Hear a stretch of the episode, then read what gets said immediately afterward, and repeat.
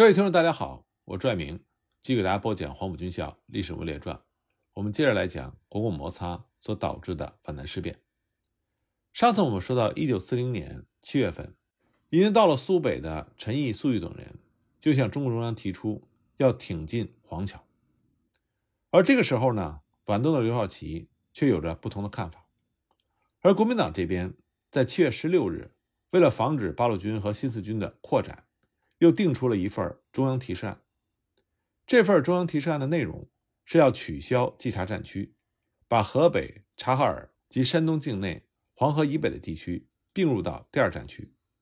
这显然是要把八路军占有根据地的华北地区也要划归到一个统一的序列。而第二战区的司令长官仍然是阎锡山，卫立煌和朱德分任副司令长官，朱德主管河北、察哈尔。山东黄河北区和山西北部，这实际上也是承认了中国共产党对这些地方的军事控制。当然，在行政上仍有保留，稽查两省的主席还是要由国民政府委任，但朱德可以保荐三到五人做省府的委员，这就是允许了中共人士参加政府的管理。但这种让步并不是白给的，国民党要求八路军和新四军必须全部开到。朱德管辖的区域，新四军归属于八路军，在接到转移命令一个月之内，必须如数开到规定地区，并且不得在原驻地设立留守处、办事处、通讯处和其他一切类似的机关，不得变更名义留置部队或武器弹药于原地，更不能借着抗日民众力量作为掩护，秘密武装在原地活动，以免引起地方纠纷。八路军和新四军到华北之后，非军事委员会的命令不得擅自越出地界。同时呢，除了军事委员会的特别命令和规定之外，一律不得再建立以十八集团军和新四军名义的部队。那么，国民党方面的这个提议呢，仍然是要中国共产党放弃华北以外占据的地盘。对于中共部队的编制，国民党做出了让步，允许八路军拥有三个军、六个师。和五个补充团，按照这个规定，八路军的数量应该不会超过二十万。但八路军这个时候的兵力已经有五十万，国民党的让步根本不可能让中共方面满意。对于新四军，中央提示案只准新四军有两个整理师，按照这个编制来计算，新四军的人数只能在一万六千人左右。而这个时候，新四军实际数量是两万多人，所以必须要裁减掉。四个团以上的人员，由此可见，国民党的这个提示只能是白费心思，因为中共方面根本不可能按照国民党的提议来做。那么这个时候呢，中共内部在苏北的节奏上却仍然没有同步。刘少奇正在七月十七日和十八日两次电催黄克诚、彭雪枫派兵去皖东北，但这时候他又得知陈毅要去打黄桥，所以呢，刘少奇和邓子恢在七月二十日。给陈毅等人发去了电报，坚持刘少奇十一日的主张，认为新四军应该暂不去黄桥，让韩李集中部队来进攻，自己呢则以逸待劳，严阵以待，最好在他来攻三五天之内，我不做大的出击，在原地准备独立坚持两个星期到一个月，政治上向全国舆论和苏北民众证明，挑衅是国民党做的。军事上等待配合八路军、新四军强大的增援部队前来，到那个时候彻底击溃韩李的主力，赶走韩德勤，最好李明阳也同时赶走，这样就可以取得苏北，为华中建立一个总的巩固的根据地。但是中共中央军委这个时候更倾向于苏北新四军的意见，在同一天发给中原局和陈毅的指示中明确的说，对两李采取缓和的方针，在苏北。要极力扩大统一战线，只打击当前直接向我进攻的一部分顽固派，暂时中立其余国民党的部队。很显然，延安这时候并不指望能在短时间之内打垮苏北的全部的国民党武装。郭村之战打了五天，除了陶勇的苏皖支队，其他地方的援军并没有赶到，苏北新四军差点就摆脱不了困境。陈毅当然不想经历第二次这样的危局。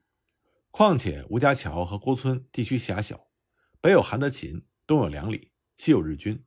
如果韩德勤来攻，和新四军相持的时间过长，那么梁李和日本人难保不会趁火打劫，苏北新四军将十分的危险。想到这些，陈毅和粟裕就下定决心，一定要去黄桥。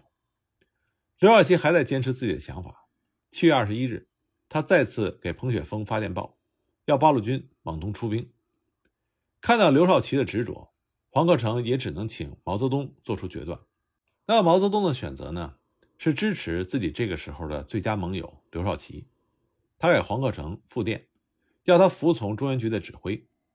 但彭雪枫仍然不想放黄克诚走，但是黄克诚决定服从中央的命令，着手组织部队东开。但刘少奇的部署注定要有所改变了。七月二十三日，新四军苏北指挥部电告中共中央、新四军军部和中原局，维持原意，东进黄桥。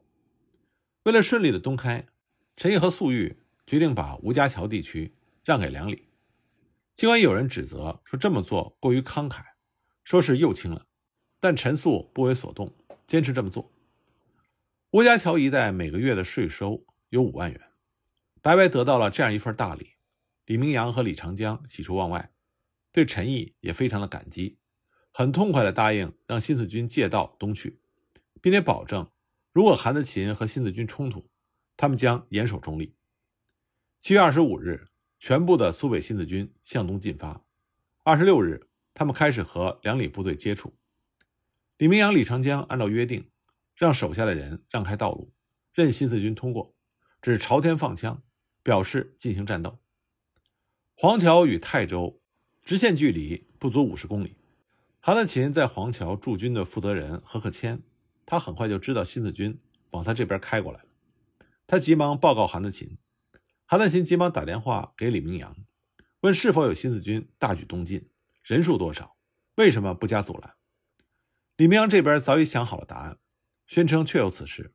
他的部队正在和新四军激战，新四军伤亡惨重，一步向东去了，还不忘请韩德勤给他补充弹药。为了麻痹韩德勤，新四军在开往黄桥的路上贴的告示，用的是挺进纵队的署名。再加上何克谦也从黄桥报告说，他发现新四军只有一千多人，所以韩德勤呢？以为东进的只是苏北新四军的一部分，又遭受到了伤亡，所以他并没有调派大批的人马，只命令陈太运的税警总团部队和何克谦一起截击新四军。陈太运当时手下有四个团，但他只派出了两个团出击，这样呢，他派出的兵力应该是两千多人。新四军闻讯之后，派出了新组建的二纵队迎击。新四军出动的是三个团。人数至少在三千以上，而陈太运和韩德勤也有矛盾，曾经遭到韩德勤的软禁。陈毅也把陈太运列为是争取对象，命令二纵队将其击溃即可。陈太运这边准备不足，所以很快被击溃了，还被歼灭了一个营。所以现在障碍只剩下何克谦了。这个时候已经是七月二十八日，在重庆那边，前一天周恩来带着中央提示案飞往延安。和中共中央商议对策。那国民党这边呢？为了便于和共产党谈判，何应钦正电令国军各部和十八集团军和新四军避免冲突。可苏北这边冲突已经无可避免了。当天傍晚，在黄桥的周边就响起了激烈的枪声。何克谦指挥着保安四旅从黄桥出动，拦阻杀过来的新四军。在我们上集说到过，保安各旅作战不足，扰民有余。但是何克谦的部队战斗力还是可以的，七千多人的新四军面对这支大约是三千人的队伍，采用了迂回包抄的经典战术，但仍然和何克谦的部队激战了整整一夜。但很明显，双方的力量悬殊，所以陈毅对于取胜充满自信。叶飞的一纵队负责截断保安四旅的退路，按理应该在前线指挥，结果被陈毅留了下来。这天夜里，叶飞和陈毅。进行了一次长谈。从半打旗战斗之后，在刘少奇和陈毅之间，叶飞的作为很明显更倾向于刘少奇。陈毅肯定觉得有必要和这个迟迟不听招呼的部下把问题讲清楚，所以就有了这次夜谈。谈话一开始，陈毅就向叶飞指出，他带领守卫郭村的那个团，是从土地革命锻炼出来的，是中国共产党的精华。这些老战士九死一生。斗争经验丰富，一个人将来都可以带一个连或者是一个营，把这样的部队和国民党拼掉，这是要负历史责任的。叶飞一听就知道陈毅对郭村之战心存不满，他心里也觉得委屈，所以就把刘少奇当初让他做诱饵的布置和盘托出，又说他原来本来是打算等韩德勤来进攻的，就没有想到会和梁礼进行交战。听完叶飞的话，陈毅对刘少奇先防守争取舆论再反击国民党的战法表示认同，但他也指出，在根据地高度分散、指挥不统一的情况下。其他部队未必能够实现远距离的增援。那么，经历了郭村之战险境的叶飞对陈毅这么说也深有同感。陈毅呢，又问了所谓江南机会主义的事情。他说：“江南没有委派县长，这并不是执行皖南的指示，也不是我陈毅不敢这么做。”陈毅这个时候呢，又提到了他所主张的不在于形式，而在于内容的话。不过，他还是认可了刘少奇。建立抗日民主政权的做法。叶飞后来回忆这次夜谈的时候说：“这确实是共产党人胸襟坦白、赤诚相见，同志间的深厚友谊。”他还评价陈毅说：“他这个人就是这点好。我那么违抗他的命令，换了别人那还得了？但陈毅同志却是只要你做得对，他就不会见怪。”不过呢，整整三个月之后，陈毅在向延安报告苏北统战工作经验的时候。继续批评叶飞对中共中央指示断章取义，表示对于说江南对两里统战路线是机会主义，陈毅表示坚决的反对。到了七月二十九日凌晨，新四军终于击败了保安四旅，歼灭了保安四旅主力两千多人，占领了黄桥。枪声渐渐平息之后，当地的士绅名流打开自家大门，只见对面的墙上出现了一条新四军刚刚书写的大标语：“团结抗战。”打倒日本帝国主义，这种标语呢，只是新四军在黄桥政治工作的开始。在进入黄桥的当天晚上，新四军又召集了各界民众一千多人，进行了军民联欢大会。陈毅在会上讲话，号召大家和新四军一起打败日本侵略者，团结一致反对投降，保卫黄桥。在他的言语里，新四军已经成了黄桥理所当然的驻防部队。当然，要想抓住民心，单单靠群众大会是不够的，还需要本地有声望、有号召力的人士公开出面支持新四军。陈毅呢，就找到了一个合适的人选，这个人就是朱履先。朱履先是一位阅历十分丰富的老人，早年十八岁就考取了官费留学的资格，东渡进入到日本陆军士官学校，在那里呢，他结识了后来的。国民党高官蒋介石、阎锡山这些人，还有日后成为军阀的孙传芳。回国之后，朱履先等留学生就受到了慈禧太后的亲自接见，被清朝方面看中的朱履先，他的内心却已经倾向于孙中山的革命党。辛亥革命爆发的时候，在南京军中任职的朱履先已经鼓励上司举行起义，并且被任命为前敌指挥官。当时和朱履先一起战斗的人当中。就有李明阳。几经拼杀之后，革命军最终攻占了南京。朱履先第一个登上了南京中华门的城楼。在这之后，地位仅次于孙中山的黄兴介绍朱履先加入了同盟会。孙中山到南京之后，又委任朱履先作为中将师长兼南京城防司令，并且向他亲授勋章，书写了将军府的匾额。一九一二年一月一日。孙中山就任中华民国临时大总统，举行阅兵仪式，阅兵的总指挥就是朱履先。可是起点不错的朱履先并没有在仕途上持续的上升，原因呢是他生性刚硬，道德感极强，带有明显的书生意气，根本无法适应中国官场上讲究现实的游戏规则。辛亥革命之后，他认为袁世凯是窃国大盗，拒绝做袁世凯的官。孙传芳担任五省联军总司令的时候，朱履先也公开抨击这位老同学的施政。孙传芳想用高官厚禄来拉拢朱履先，朱履先呢严词拒绝。而他另外一位同窗阎锡山也曾经请他去山西当顾问，朱履先最终还是看不惯阎锡山的所作所为，辞职了事。一九二七年，安徽省主席陈调元邀请朱履先任县长。朱履先先干了几个地方，仍然觉得抱负难展，再度辞职，闲居在南京。蒋介石又请他做官，朱履先只在任上待了几个月，经历了九一八事变，愤然辞职，回到了他的老家黄桥。朱履先这个时候对国民党彻底失望。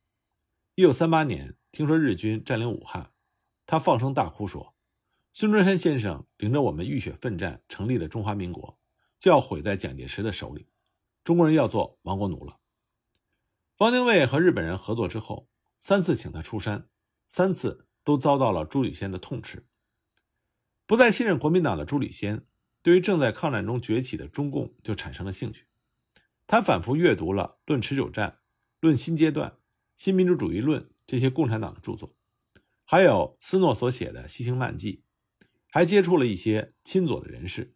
那么，他对离自己最近的中共的部队新四军就产生了好感。从江南来到苏北的陈毅早就听说过朱履先的名望，刚一打下黄桥，他就和管文蔚登门拜访。看到共产党的重要将领主动来探望自己，朱履先自然是非常的感动。陈毅首先称赞了朱履先的民族气节，那么朱履先他也热情的回应说：“我对贵军、对陈将军仰慕不已。”表示新四军在江南奋勇杀敌，威名远扬；歼灭保安四旅是为民除害，对百姓秋毫无犯，和国民党部队完全不同。管文蔚借势就把中共的三大纪律八项注意抄给了朱履先看。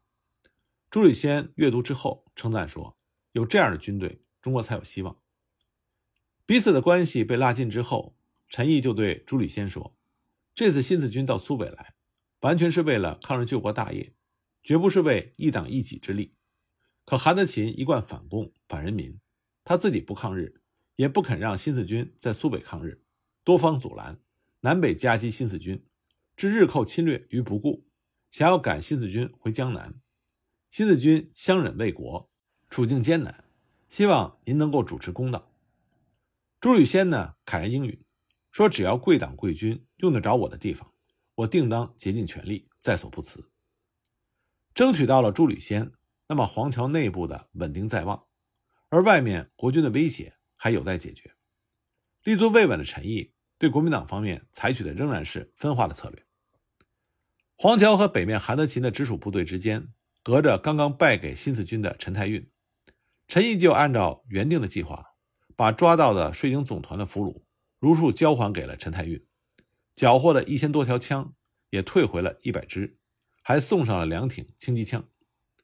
苏北的税警总团没有轻机枪的装备，可现在呢，却从战胜了自己的新四军那里得到了轻机枪。陈太运自然对新四军大为感谢，保证今后持中立的态度。陈毅的这种做法也得到了延安方面的认同。七月三十日，毛泽东、朱德、王稼祥发电报给刘少奇、陈毅、叶挺、项英等人，虽然表示同意刘少奇。争取全部苏北的见解，但是也赞成陈毅对两里的政策，表示目前不应该进攻两里的部队。同一天呢，毛、朱、王三个人又另发了一份电报给刘少奇、黄克诚、彭雪枫等人，只是说我军去苏北注意自卫原则，不可先去进攻韩德勤，在他来攻时，则在自卫的立场上消灭之。这是中共中央对于刘少奇和陈毅分歧的最终定论。苏北固然要拿下，但那是长远的目标，此刻不应急于求成，要稳扎稳打，一步一步的走。得到了中央方面的肯定，这就意味着陈毅对苏北新四军的领导权重新巩固起来。八月二日，刘少奇也给陈毅发电报，告诉他，包括即将南下的八路军部队和准备东来的新四军四支队、五支队在内的。苏北各部队将来由你担任战役上的统一指挥。八月七日，黄克诚的部队终于按照刘少奇的要求到达了皖东北，随后番号就改为八路军第五纵队。坐镇黄桥的陈毅，这个时候很多事情都需要他处理，尽管很忙，他还是经常抽空跑到朱履先的家里去下棋。这绝不是陈毅有下棋的瘾，而是为了更加拉近和这位。当地知名人士的关系，陈毅的这种礼遇，朱履先自然是非常的感激，也尽心的回报。由于新四军在苏北的活动不被国民政府认可，所以军费呢也没有着落。朱履轩先是亲自出面，在士绅商人中为新四军筹措了六万元的捐款。新四军缺粮，朱履先又建议陈毅征收田赋，也就是公粮，并且在征收公粮的动员大会上，他又以黄桥守护的身份讲话，带头缴纳了田赋。不仅帮新四军掌控黄桥，朱履先呢还协助他们争取外援。他利用和李明阳的老关系，不断的劝说李明阳维持中立。他更为新四军和另外一位当地的名流建立了联系。这个人的名字叫做韩国军。韩国军已经八十四岁了，他居住在黄桥西北方向，相距五十公里左右的海安。他早年是清朝的举人，曾经在行政、矿务、军事、外交等各个方面任职工作，也曾经和朱履先一样被慈禧太后接见，并且受到过慈禧太后的赞赏。后来官至吉林省民政长。辛亥革命之后，他又当过江苏省的民政长。还做过安徽省的巡按使和江苏省长兼督军，有这样显赫的资历，韩国军在当地的声望非常高。韩德勤方面的很多人都曾经向韩国军递送过门生帖子，他也在韩德勤那里有着不少生意上的合作。当陈毅最初和他联络的时候，韩国军并没有像朱履先那样很容易被打动，只不过表示同在统一团体之下，期盼一致团结。但能和这样一位有分量的人士开始交往，对于新四军来说已经是相当不错的收获了。何况朱履先还在继续说服韩国军。当然，要想真正取得黄桥地区人民的支持，最好呢是能向民众证明新四军确实是来打日本的。于是呢，在八月中旬，新四军就出兵攻下了黄桥附近的几个日汪的据点，又击败了日汪部队的两次反击。虽然日军方面的威胁并没有解除，黄桥四周仍然有汪伪部队的据点，但黄桥呢，它作为新四军根据地只存在了不到半年，那么新四军已经和日伪部队发生了激战，这种举动在当时显然对于中共争取到本地民众的支持有不小的好处。那么新四军占据黄桥半个月了，韩德勤这边有什么样的反应呢？关于这方面的情况，我们下一集。再继续给大家讲。